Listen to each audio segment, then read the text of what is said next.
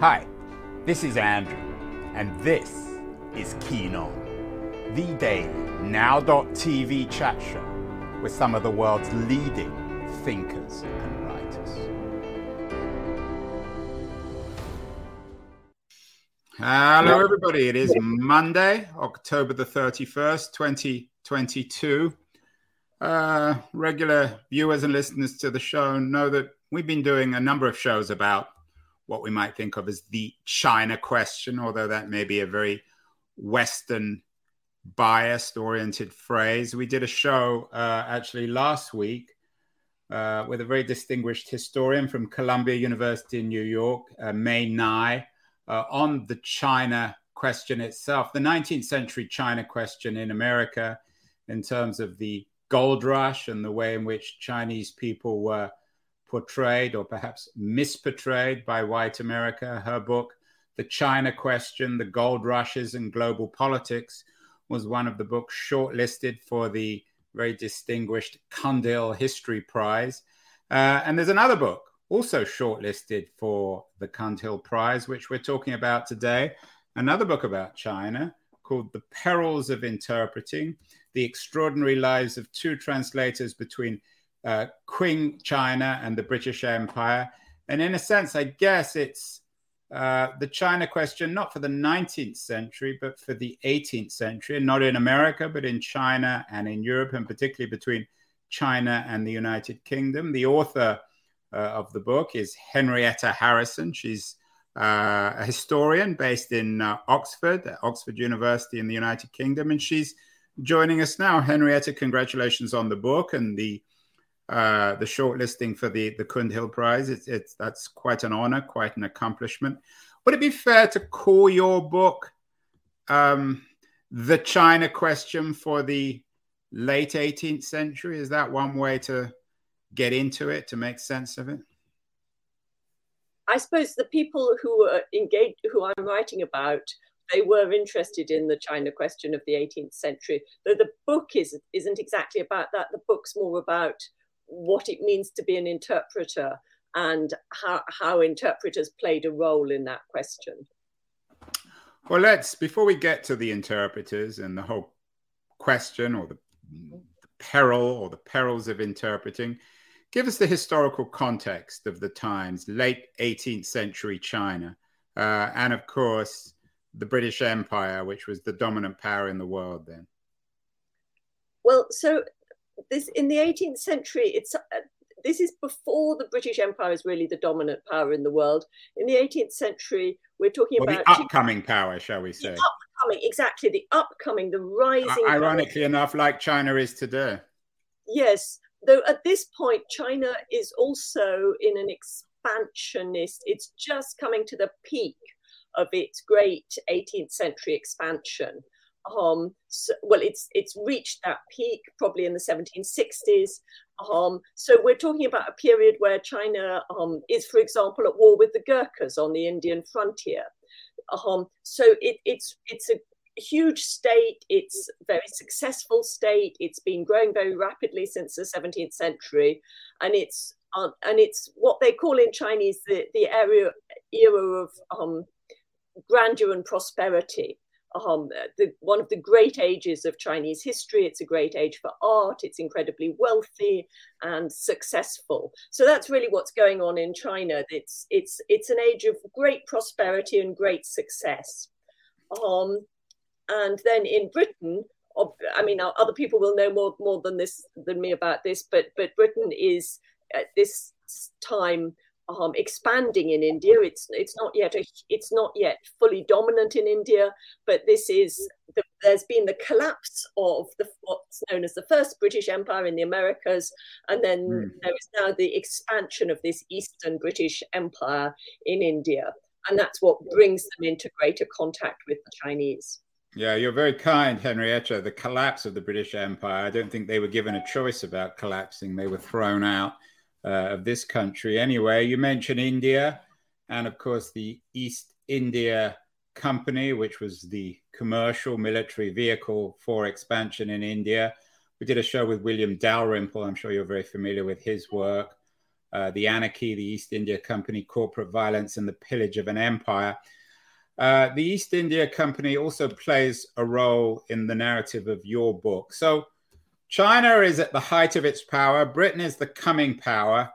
That's the background to this book, The Perils of Interpreting.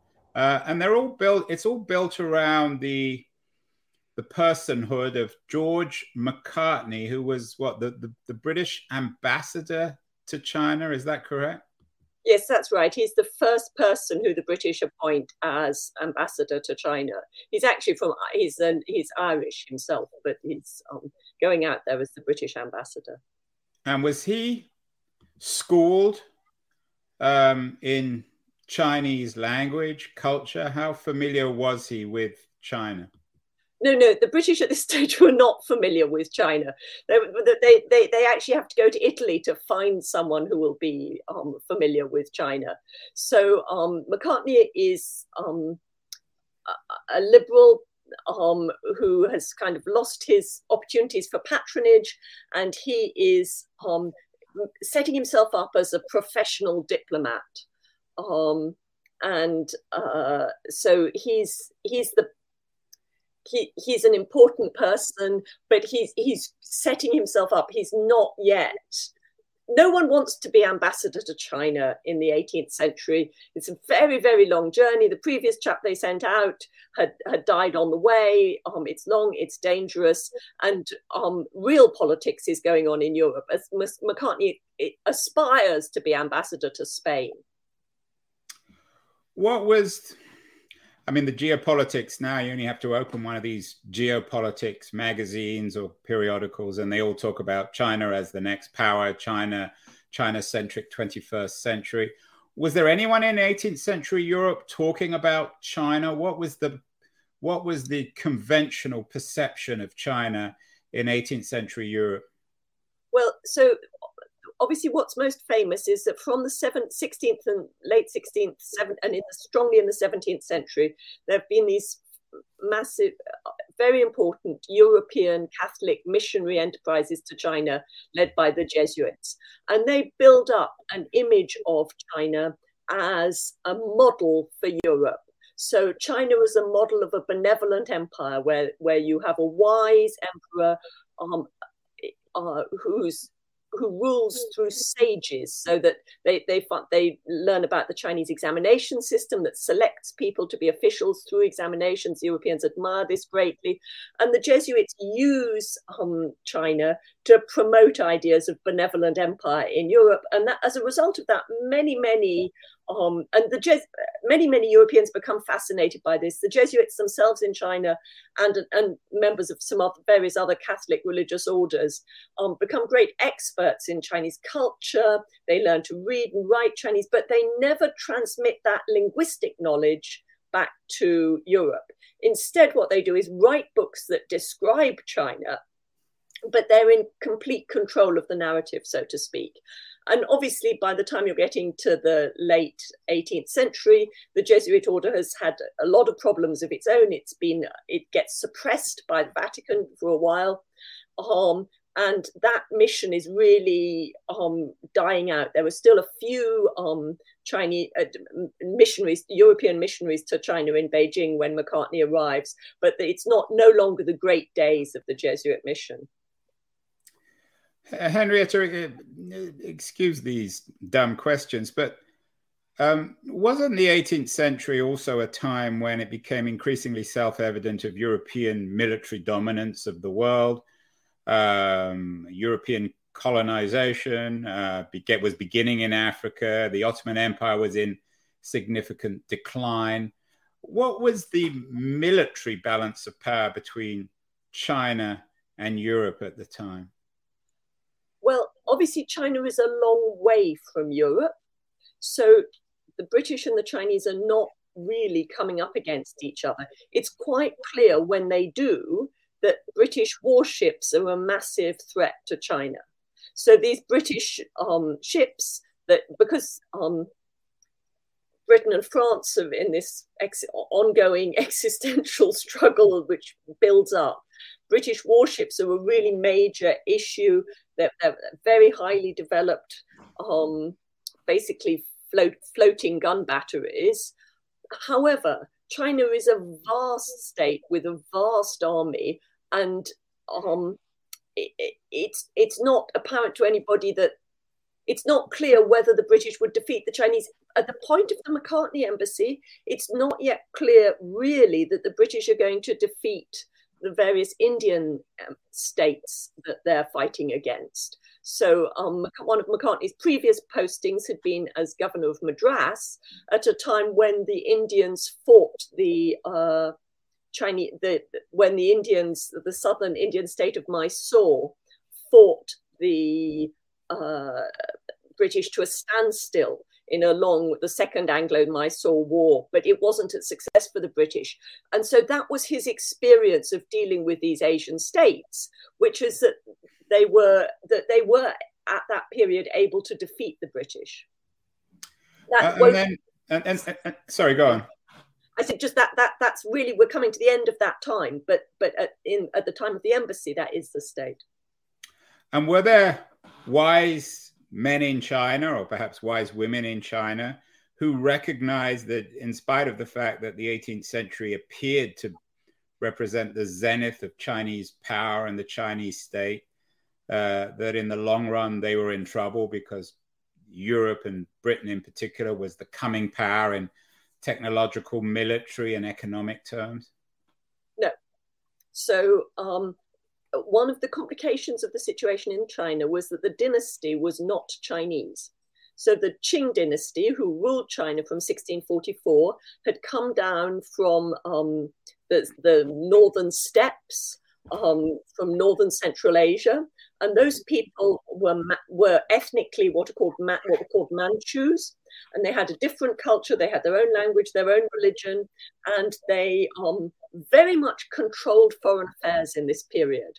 So while the, the Chinese, many, many Chinese officials were engaged in running the Chinese state, foreign affairs was not something that it was easy for ordinary Chinese people to write about. And indeed, there was nothing published. One of the subjects that I became very interested in as a result of doing this book is to wonder what those people knew that they didn't write down. But they have almost no so the official Qing, the center of the Qing state, has only the most limited knowledge about Britain. However, there are on the south coast the people who trade with Britain. The, the big merchants on the south coast clearly have a, a very good knowledge of what's going on in Britain, but it's that is not the it's not out there. It's not published. There's very little knowledge. And then um, the Qing dynasty, then you're suggesting was a kind of from the steppes, a kind of Mongolian, perhaps, dynasty. Was there unease, hostility between the Qing dynasty, which was what a which which acquired power th- through military means, and the Chinese people? Yes, so obviously there is ongoing tension throughout the dynasty between the Qing. There, there, there, were Mongols and Manchus and Chinese. Okay, so there are three different groups. Um, but there is, but like previous Mongol dynasties, and and you know, there's all, well, there was always Chinese resistance. However, the great emperors of the 18th century, who were Manchu themselves and spoke that language, were nevertheless deeply engaged in Chinese culture, and they were accepted by the vast majority of elite Chinese. But that doesn't mean that there weren't tensions and there weren't people out there in China who still regarded them as barbarians who had in, and foreign invaders. Moreover, the Manchus kept control of a lot of the very top posts, especially in the 18th century. They controlled the very top posts and they and they continued to control the army through until the late 19th century. Your book is about interpretation. It's about languages. Uh, how, how well could the the peoples of the Qing dynasty talked to the Chinese? Was there a need for interpreters there too, or or were the Qing people were they uh, bilingual? Were they able to speak both Chinese and what? What did the Qing speak? Mongolian? No, they, they spoke Manchu, their language. They're the Manchu people. They have a Manchu language. Right. It's written, it's written in Mongolian script. And when they came, those those Manchu people, when they came down from the steppes, that was what they spoke. However, even by that time, they were learning Chinese. Those emperors like Qianlong, who's at the heart of my book, he's you know he speaks he speaks multiple languages, but he's he's obviously completely fluent in both Manchu and Chinese. They have their um their documents in both languages. So I mean, people today. Manchu isn't basically hardly spoken today. There's maybe yeah, one or two. A lost language. Just as are, are the Manchu people lost? That they've been mixed up with no, no, no. There were lots of Manchu people in China. They're often very proud of being Manchu um, because they, you know, that it was a, they were a ruling group, um, and uh, they're they're one of China's ethnic minorities. Okay, so we've we've we've covered the background. Uh, this guy George Macartney shows up. He didn't want to be British. Uh, uh, he didn't want to be the British uh, ambassador. He'd rather go to Spain, but he ended up in China. Nobody else wanted the job. Um, he shows up in Qing China, the, the height of its dynasty. Uh, then what, Henrietta? What's the foundations of this book, The Perils of Interpreting? So, what then happens is that the, the British turn up with a set of negotiating aims. And what they're hoping for is to get an island where they can trade. Uh, they're, they're in very much the same mode that they were in as they're expanding into India. So they would like an island which would be a kind of commercial base for them where their own people would be in control. And they would like to have a resident, an ambassador at the at the Qing court. Um, so that they could influence decisions. They're very keen to reduce the tax rates on the trade and promote the trade. And they also want to promote British exports, which are at that stage they're mainly wanting to promote woolen man, woolens. For Britain that being a very major export item for Britain at that time. So, um, so they turn up with this negotiating list. And what, uh, just, just so, what? I mean, I, we all want that. You know, Christmas is coming. Did they have threats or challenges? What, what, what was the the spirit of the negotiation? What could they offer in return? Because clearly, a Hong Kong, Singapore style uh, offshore trading island was in their interest. What, what, what was in it for the Chinese, for the king, for the Qings? That is a very good question that rather seldom gets asked of this event. There was basically nothing in it for the Chinese. The British said, obviously, more trade will be good for everybody. You know, but they were, uh, but yeah, but but what brought them down in the United States, Henry? Again, you're a great historian. You don't need me to tell you this was the sort of the archaic nature of mercantile philosophy. I mean, mercantilism was a zero sum way of thinking about economics. Exactly. And it was basically of, very little interest to the Chinese, who had a vast state. I mean, that's not to say that the that the Chinese didn't value the taxes they were bringing in. Uh, but they had a, at that stage a highly controlled state um, from what's now Guangzhou in the south of China, then called Canton, and that's where they're running the tea trade from. And they have all the tea trade is run from this one port, or all of it has to pass through this port. And the officials of that port collect the taxes on them.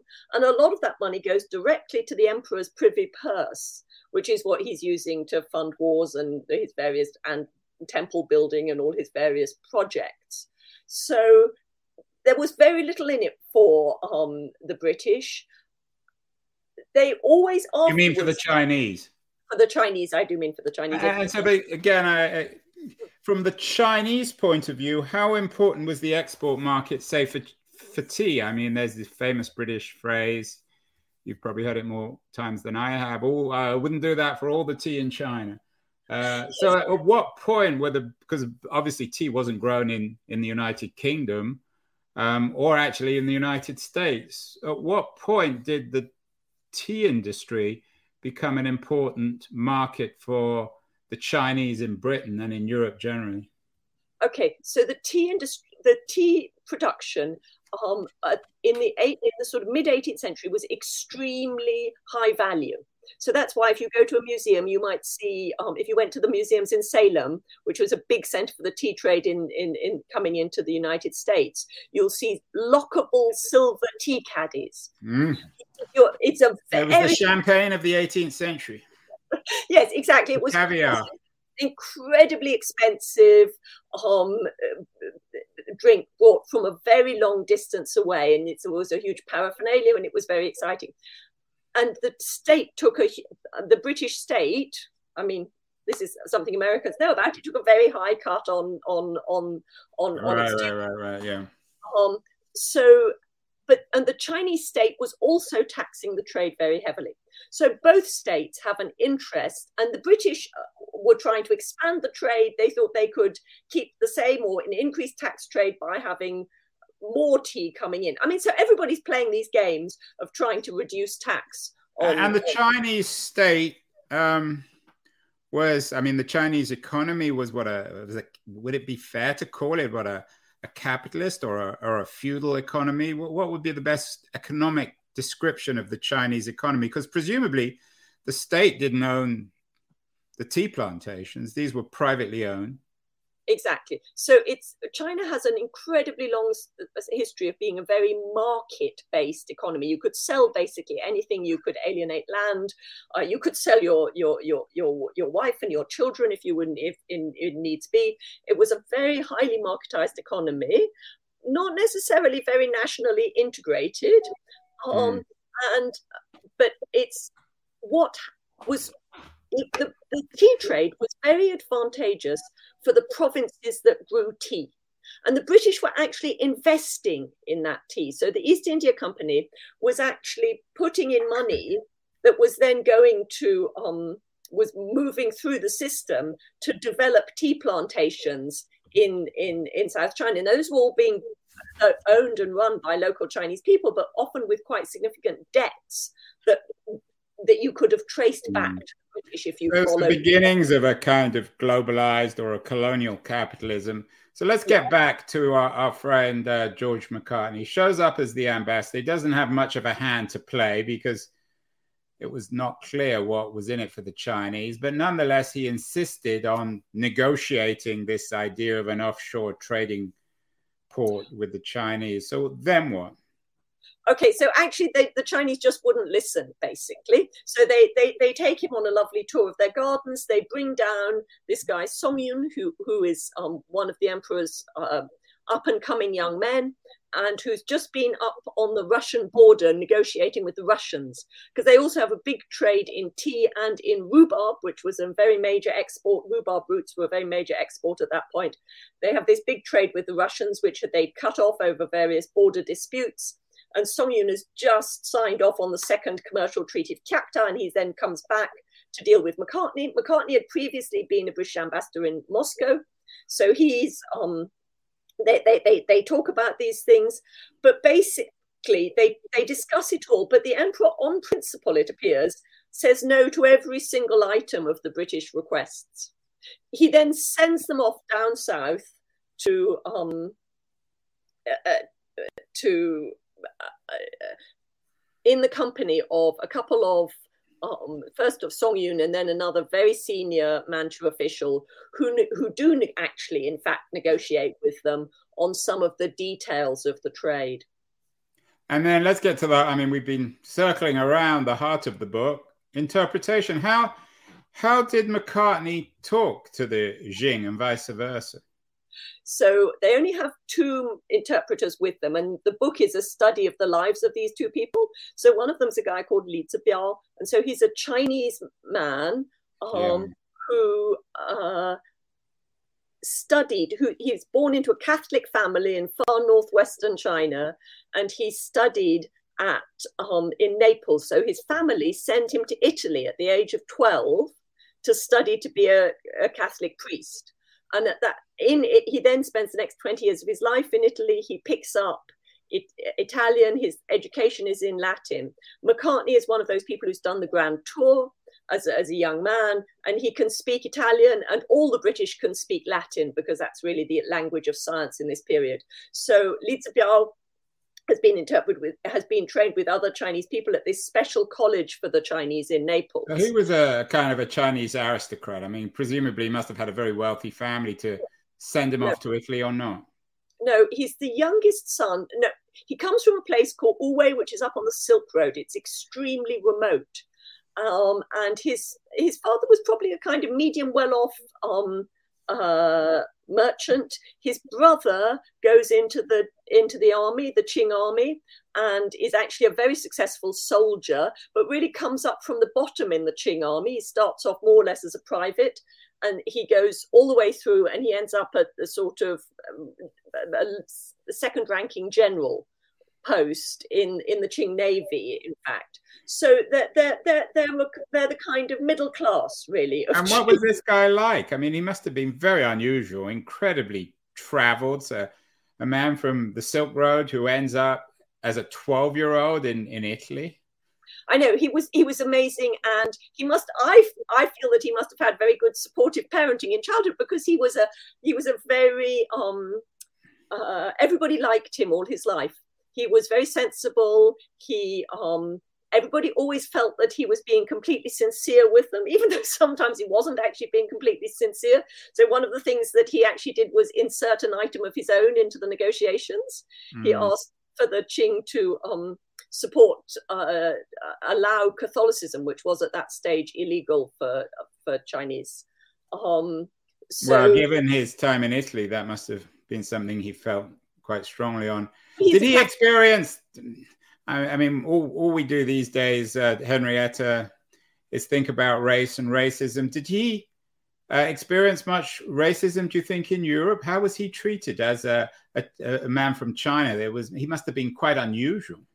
Well, so well, he was obviously unusual, though he was in a school. This this school in Naples, there were ten or twelve other Chinese men, and if you go to Naples now, you'll find streets called the Street of the Chinese, which was where they walked up to their college. Um, so yes, they absolutely were unusual. But remember, there's this, still this this Jesuit idea of right. the Chinese kind of highly civilized model for Europe, and that went on for a long time in Naples because they had particularly um, ancien regime kind of um, government. And Henrietta, not everyone is obviously as erudite as you. How in, would you summarize the Jesuits in both who they were and their significance at this point? Oh, well, actually, at this point, they've been they at the point of the embassy, they've been abolished.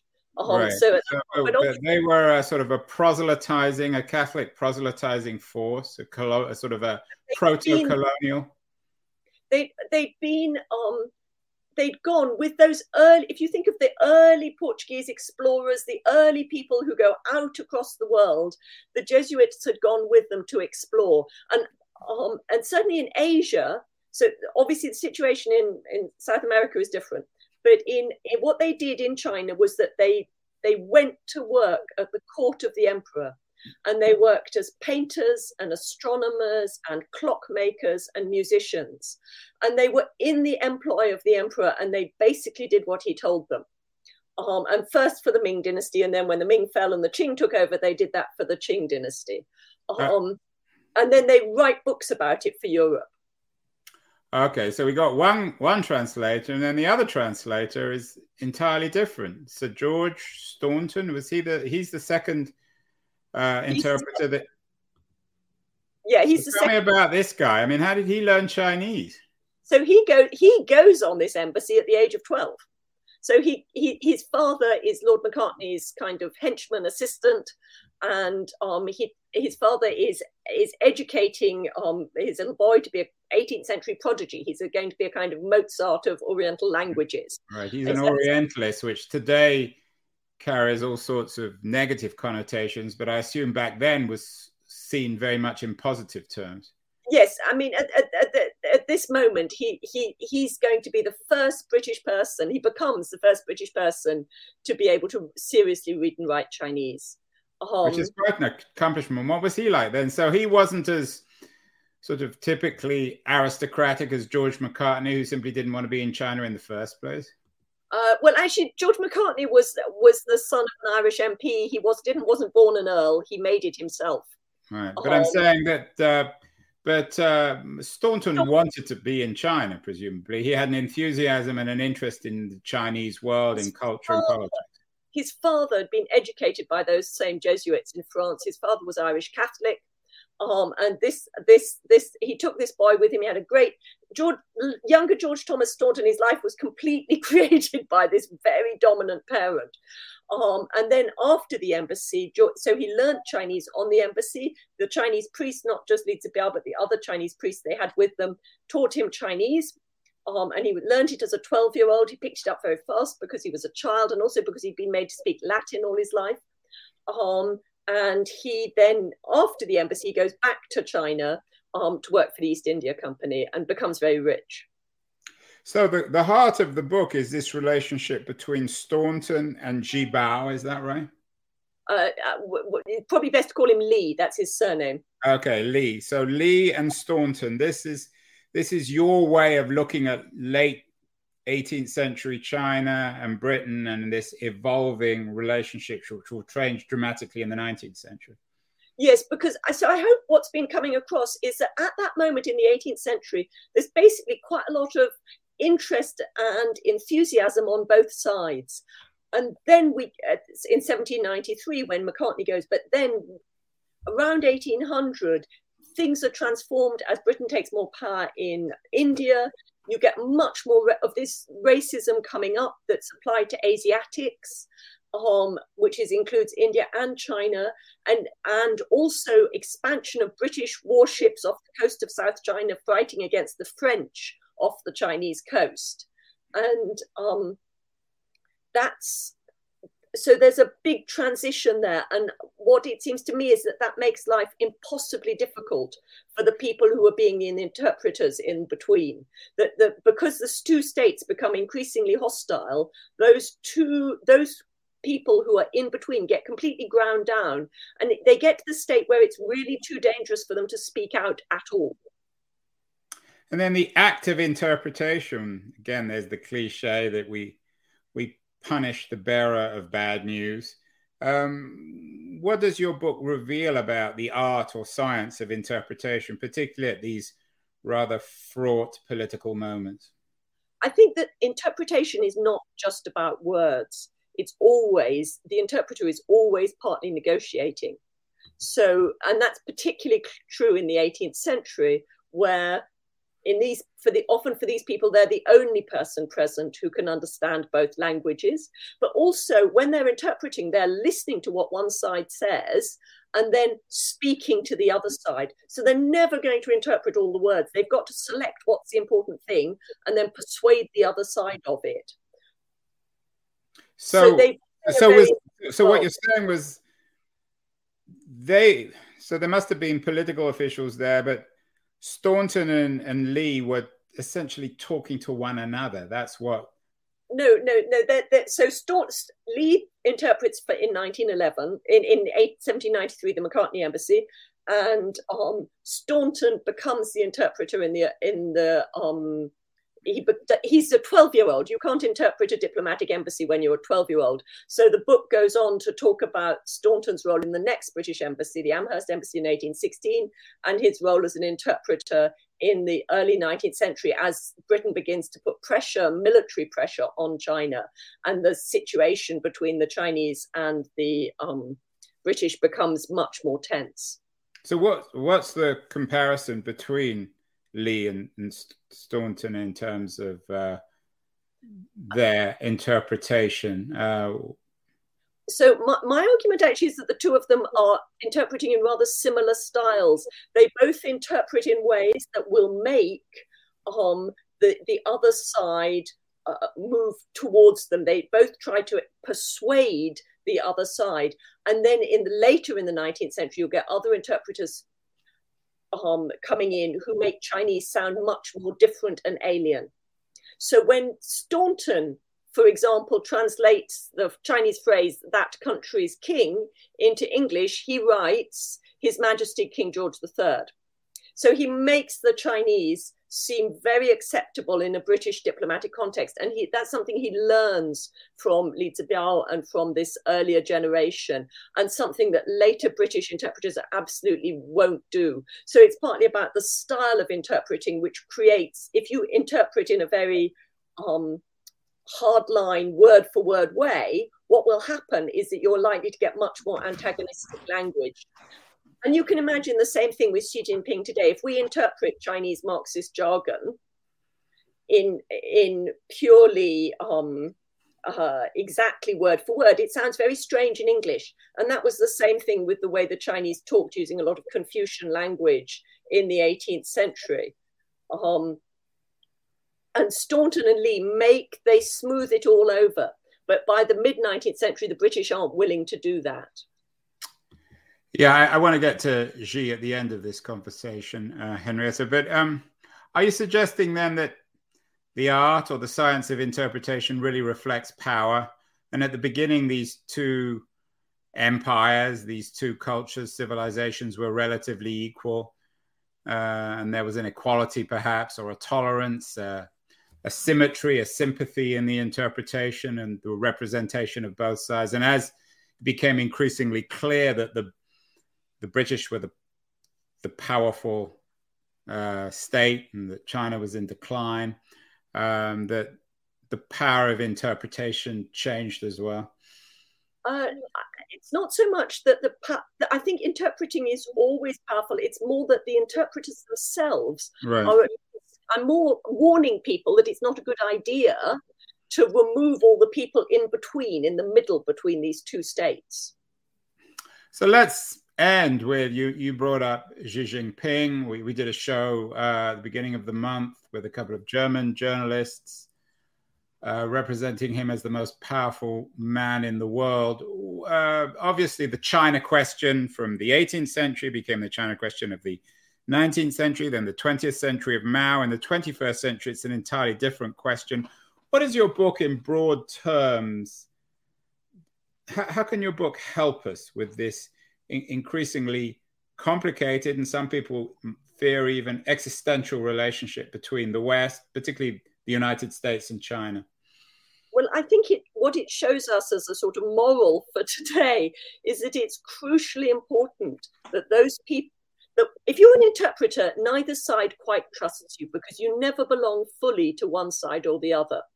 Nobody ever quite knows where it, where your internal balance is you've got to be if you're a, a, chinese person who studied in in italy or an, a british child who spent a lot of time in china people don't know which side you're really for. And that's that's part of being an interpreter. It's part of being one of those people in the middle. And that's a really important position. And it's a position that is constantly at risk because people say well you're not supporting us you're not really on our side you're going for the other side. So i guess the moral of the story is that we should listen to the people in the middle. And we should protect them and not you know potentially treat them as traitors which is what happens for example to george thomas staunton who ends up the the the, the um the then qing emperor the Jiaqing emperor um ends up issuing an edict against him and saying that if he the um that, uh, that if he does anything wrong, he will be sent into exile, not sent back to Britain, but sent into exile in China. Um, which obviously is the end of his career in China. And Li Zibiao ends up um, in hiding because he's a Catholic priest and it's illegal. But also, Catholicism becomes more and more problematic as the tension between Europe and the Western China grows. And he ends up in hiding in a tiny village, and the Chinese lose that expertise they had because the people they they have there who could be in the middle um, are basically it's too dangerous. And of course, the long term consequences are the opium wars of the 19th century, the decline of China, the arrival of the West in all sorts of different ways. Uh, how much of these negotiations, in retrospect, can be seen as the precursors of all that? Oh well, the, the, these the, the Macartney Embassy has always been told as the precursor of the Opium War. And this is a British story that they tell at the time, and that's told really from 1838 when the Opium War starts onwards. And they say, right, well, we, we sent an embassy to China in 1793 to ask for equal diplomatic relations, and we sent another in, in 1816, and the Chinese refused to receive them equally. So now we have a right to go to war with you um, and that they the, the Macartney embassy is used to justify the opium wars. I actually think that's an extraordinarily bad way of picking up the Macartney embassy, but it appealed to Chinese uh, revolutionaries in the early 20th century because they wanted to condemn the Qing dynasty. Um, so back in the early 20th century, it was quite promoted by on the Chinese side too. So this has become a very dominant story. Uh, personally, I think that the Macartney Embassy needs to be seen as part of a kind of 18th century world where there's where um, where we are seeing the beginnings of globalization, but there's still a lot of influence from that 17th century Jesuit moment. There's still a lot of respect on both sides, and it's that expansion of British power in India that really makes a big change. Yeah, the uh, I mentioned the the Dalrymple book. Um, we had him on the show. The Anarchy should be read, I think, probably with yours. Of course, ultimately the British got what they want. They got Hong Kong. Um, yeah. uh, does that also explain, do you think, in the longer term, as historians help us to establish longer term perspectives, the particular sensitivity of Hong Kong and China in the West? Well, obviously, I mean, Hong Kong was was was was occupied and taken during the Opium War, and and for precisely that reason, it was exactly what they wanted. They had always wanted an island off the Chinese coast. Well, they'd hoped to get Macau actually originally, um, from which had been which had a Portuguese community and was partially run by the Portuguese. Um, but but Hong Kong was one of the places they were were interested in, and obviously in in in the Opium War they seize it, and this is the, this is the background that makes that such a complex issue um, for China today. Well, that's complicated and important. The perils of interpreting the extraordinary lives of two translators between um, uh, Qing, uh, Qing China and the British Empire. Really important and interesting history for people interested in late uh, 18th century, early 19th century European and Chinese history. And congratulations, Henrietta, on um, on getting shortlisted for the uh, Cundill Prize. It's quite an honor. Uh, what else would you suggest people read about China or otherwise? You're a professional historian, of course. What do you enjoy reading? Well, I enjoy reading all sorts of things, but as I've been talking to you, I have been feeling that the book you should read is um, Jonathan Spence, The Memory Palace of Matteo Ricci. Yes, yes. Which you maybe you did once read long ago, but it's a wonderful, wonderful book um, about one of the, the first Matteo Ricci, the first um, Jesuit um, uh, missionary. Yeah, well, uh, it's, it's Spence. He's still around, right? I think so. Yes. Yeah. Well, if he's if you're out there, Jonathan Spence, we'll have you on the show. it's it's a, it's a wonderful book and really inspirational. And anything um, else on your reading list, Henrietta? What do you enjoy? Uh, well, the other book that I, I thought would be fun go, going with this is Max Oidtmann's um, recent book, Forging the Golden Urn, which includes a lot of the same characters. And it's about how the Qing um, uh, came to control the politics of reincarnation in Tibet how they um, construct that urn out of which the, the communist Chinese state still uses to um, uh, to select um, incarnate lamas, um, to select the, the, the, Dalai Lama and other dignitaries in Tibet. Um, and so, he, eh, but it's these same people. It's Qianlong. At the same time, he's doing this embassy. He's also making arrangements um, to control who gets these really important political positions in Tibet, um, which are, are, all for um, Buddhist reincarnation. So people who are great Buddhist figures. And he sends Song Yun, the same guy who was up on the um, Russian frontier in Kyakhta, off to Tibet to manage this process.